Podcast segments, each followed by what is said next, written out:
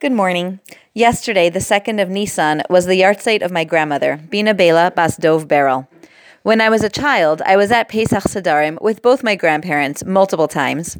And as an adult, after my grandmother passed away, I had the privilege of hosting my grandfather at my Seder once, well, for one year, giving my children the opportunity to share Sederim with their great grandfather.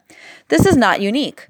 Across the Jewish world, observant and non observant, multiple generations of families gather together for the Pesach Seder. In fact, it's remarkable to think about how few consecutive Sederim with grandparents and grandchildren together it takes for us to get back to Yitzias Mitzrayim.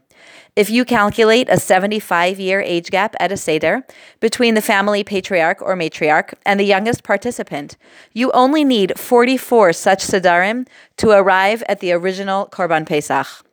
Grandparents play an important role in families and in our nation. The Gemara says, Whoever teaches his grandchild Torah, it's as if he stood at Sinai. Our Masorah depends on parents and grandparents faithfully transmitting what they learned from their parents and grandparents to their descendants.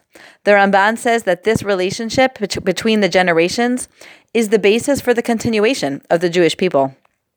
I'd like to add that although not all of us may have had grandparents able to transmit a Masorah of Torah learning to us, there is another element of Masorah that all grandparents give through their unconditional love and the commitment they demonstrate as they live their daily Jewish lives.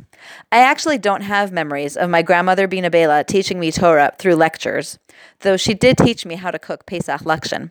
But I do remember the feeling I got from her that only a grandparent can give of absolute unconditional love.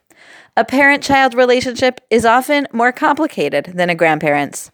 A grandparent doesn't have to discipline, show disappointment, or correct a child. A grandparent can just radiate love. Why is that important?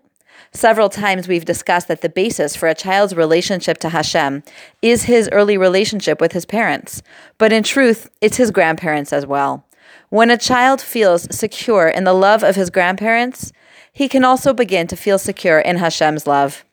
So, whether we had the privilege of a relationship with our own grandparents, or whether we are in the stage today of being grandparents, let's appreciate the gift of grandparents, especially as we approach Pesach, a time when transmitting the Masorah is the mitzvah of the day.